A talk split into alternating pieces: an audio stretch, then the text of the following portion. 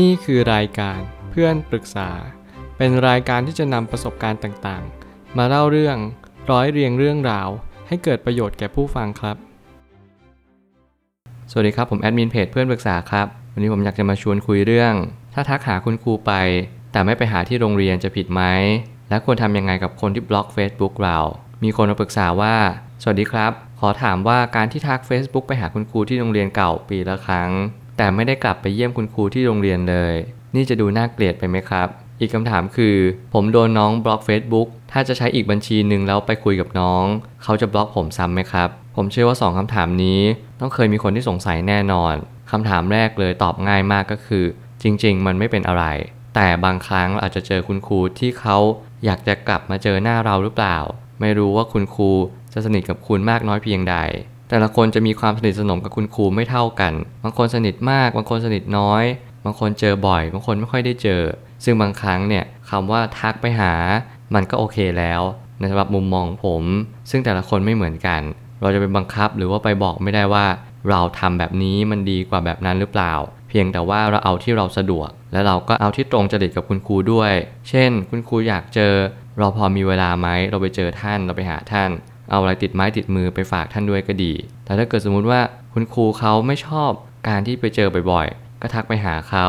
การคุยกันการสนทนากัน ก็เป็นทางออกที่ดีเหมือนกันและอีกคำถามหนึ่งก็คือ ถ้าเกิดสมมติเขาบล็อก Facebook เราควรทำยังไง จริง ๆ แล้วเราก็ควรที่จะไม่จำเป็นต้องทำอะไร ถ้าเกิดสมมติเขาทำขนาดนั้น แปลว่าเราไม่ได้มีความสำคัญขนาดนั้น เรายอมรับความจริงเลย แล้วก็ move on ว่าโอเค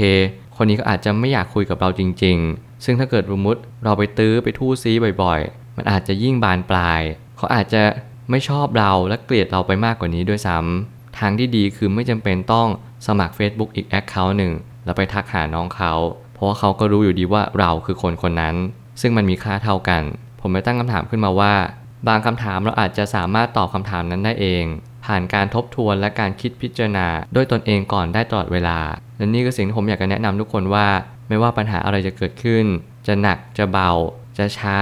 จะเร็ว จะอะไรก็แล้วแต่ คุณทุกคนสามารถที่จะเป็นที่ปรึกษาให้กับตัวเองได้อย่างแน่นอน การที่เราสอบถามตัวเอง มันก็เหมือนกับการที่เราสอบทานตัวเองเช่นเดียวกัน บางครั้งเนี่ยเราลองมองอีกมุมหนึ่งดูว่า การที่เราทักไปหาคุณครู มันก็ดีมากแล้วนะ ดีกับบางคน ที่เขาอาจจะยังไม่เคยทักทายคุณครูไป หรือว่าการที่โดนบล็อก Facebook ลองมองอีกมุมหนึ่งก็คือ มันทำให้เราได้รู้ว่าเขาไม่อยากคุยกับเรา บางครั้งเนี่ยการที่จะมีคนมาพูดกับเราตรงๆ มันอาจจะเป็นเรื่องยาก เพราะว่าสมมุติเรารับไม่ได้ อาจจะเสียใจหนักกว่านี้ แน่นอนเขาอาจจะทำแบบนี้ให้เรารู้สึกว่าไม่ต้องยุ่งกับเขาอีก มันอาจจะเป็นคำตอบแล้วว่า เราไม่จำเป็นต้องไปยุ่งกับเขา ไม่ว่าเราจะทำอะไรผิด หรือว่าเราเป็นคนแบบไหนก็ตาม มันอาจจะไม่สำคัญเท่ากับว่าใครอยากจะคุยกับเรา หรือไม่อยากคุยกับเรา นั่นคือปัญหาที่สำคัญที่สุดที่เราจะต้องคิดและพิจารณามัน แล้วผมเชื่อว่าคำตอบเนี่ยมันก็ยังสามารถที่จะคิดได้เอง โดยที่มันเป็นความรู้สึกลึกๆว่า เออ ถ้าเกิดสมมุติเรารู้สึกแบบนี้ เราลองไปอยู่โพสิชันนั้น เราจะมีความรู้สึกยังไงคำตอบมันก็จะเป็นเหมือนกันหมด คล้าย ๆ กันหมด การทักหาคุณครูก็มีความเพียงพอต่อการที่ทำให้คุณครู ได้รู้สึกว่าลูกศิษย์คนนี้ยังนึกถึงอยู่เสมอ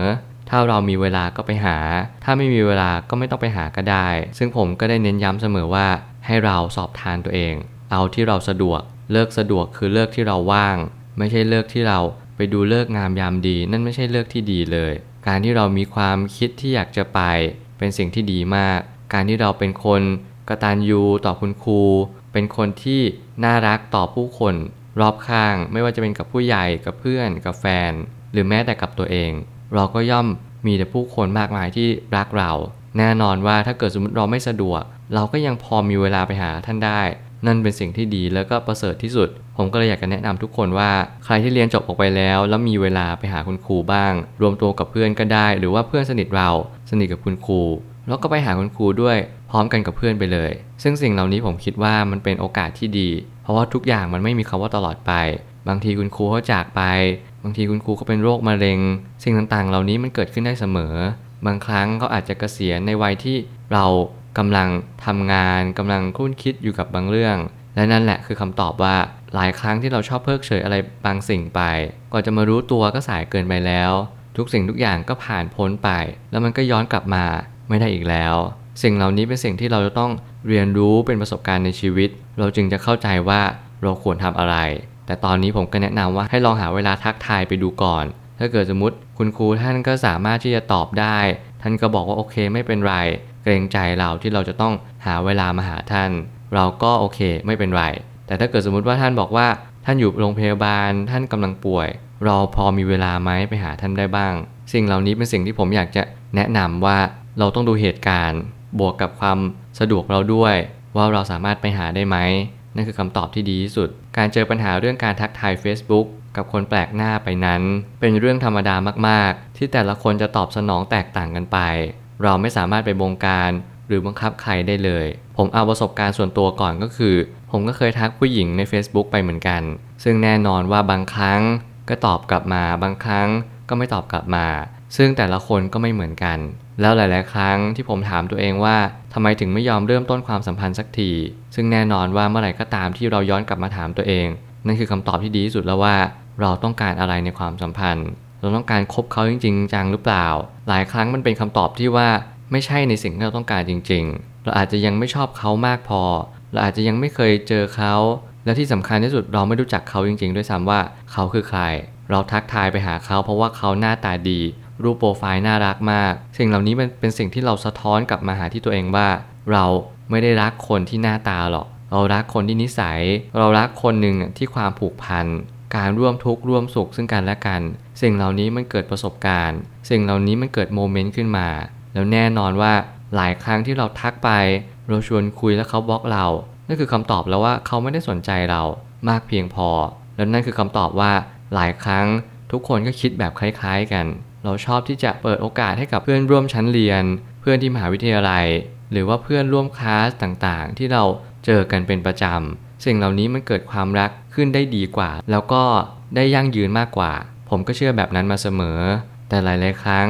ที่บางคนไม่เคยได้ออกไปในสังคม อาจจะเจอคนยากนิดหนึ่ง ผมอาจจะแนะนำเป็นการส่วนตัวว่า ให้ลองเปิดโอกาสไปลองเข้าคลาสดู ไปลองเรียน หรือว่าไปลองทำกิจกรรมอะไรต่างๆ ที่ให้เราได้เจอผู้คนสักนิดหนึ่ง อย่างน้อยเราได้คุยเราได้สนทนา มันก็ยังได้เปิดโอกาสให้เราได้เรียนรู้อะไรบางอย่าง ดีกว่าที่เราจะมาหาคู่ผ่านแอปพลิเคชัน หาคู่ผ่าน Facebook ที่เราไม่เคยรู้จักกัน สิ่งเหล่านี้ผมอาจจะตอบ 100%ไม่ได้ว่า คุณจะไม่เจอเนื้อคู่ในสื่อออนไลน์ แต่ผมบอกได้เลยว่ามันยากมากๆ เพราะว่าแต่ละคนเจตจำนงในชีวิตไม่เหมือนกัน เราต้องเรียนรู้แบบนี้เสมอ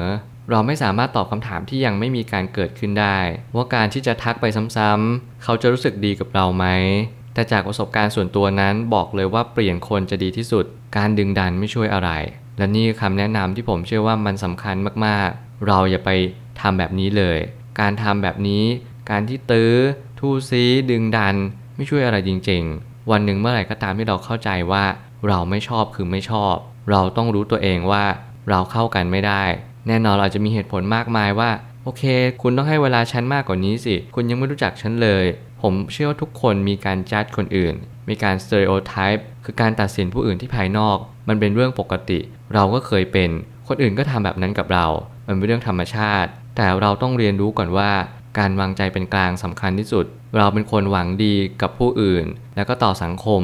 สิ่งเหล่านี้เป็นสิ่งที่เป็นพื้นฐานที่ดี หลายครั้งปัญหาจะเกิดหลังจากนี้ อย่างเช่น เราทักทายไปหาคนหนึ่งแล้วเรารู้สึกชอบเขามากเลย แต่เขาไม่ชอบเรา เราก็ตื้อทุกวันตื้อทุกวัน แน่นอนว่าหลายครั้งอาจจะเกิดปัญหาขึ้นได้ หรือว่าหลายครั้งอาจจะสมหวัง แต่เปอร์เซ็นต์การสมหวังนี่น้อยมากๆ เพราะว่าการตื้อไม่ได้ช่วยอะไร คุณอาจจะลองทักไปหาบ่อยๆ แสดงความห่วงใย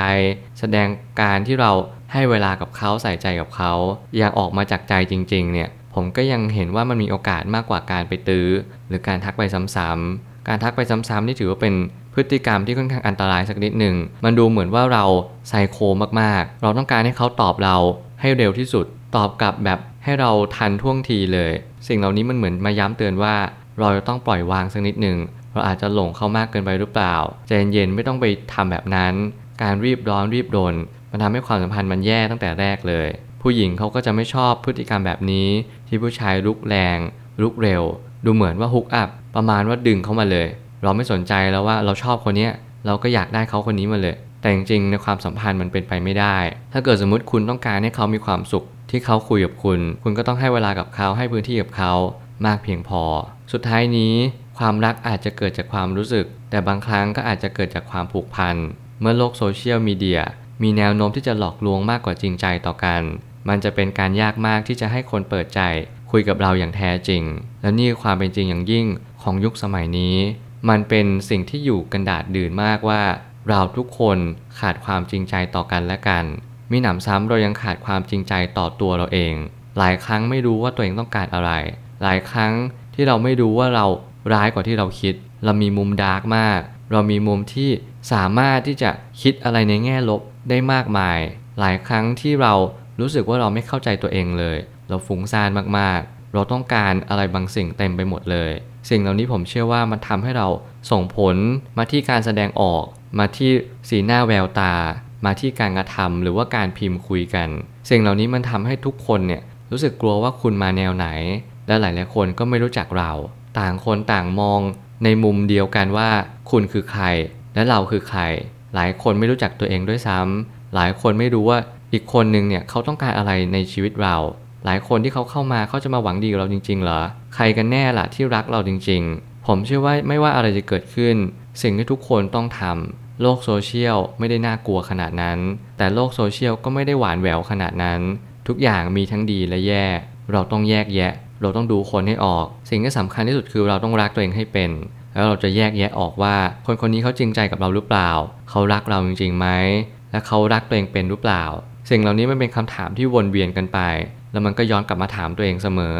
ว่าเราต้องการอะไรในชีวิต เมื่อไหร่ก็ตามให้เราเรียนรู้อะไรแบบนี้ เราจะเรียนรู้ได้เลยว่า คนแต่ละคนไม่เหมือนกัน เราจะดูคนออก เราจะมองคนเป็น แล้วเราจะรู้ว่าเขาคิดอะไรกับเรา ผมเชื่อว่าทุกปัญหาย่อมมีทางออกเสมอ ขอบคุณครับ รวมถึงคุณสามารถแชร์ประสบการณ์ ผ่านทาง Facebook Twitter และ YouTube และอย่าลืมติด Hashtag เพื่อนปรึกษาหรือ f r ร e n d Talk ด้วยนะครับ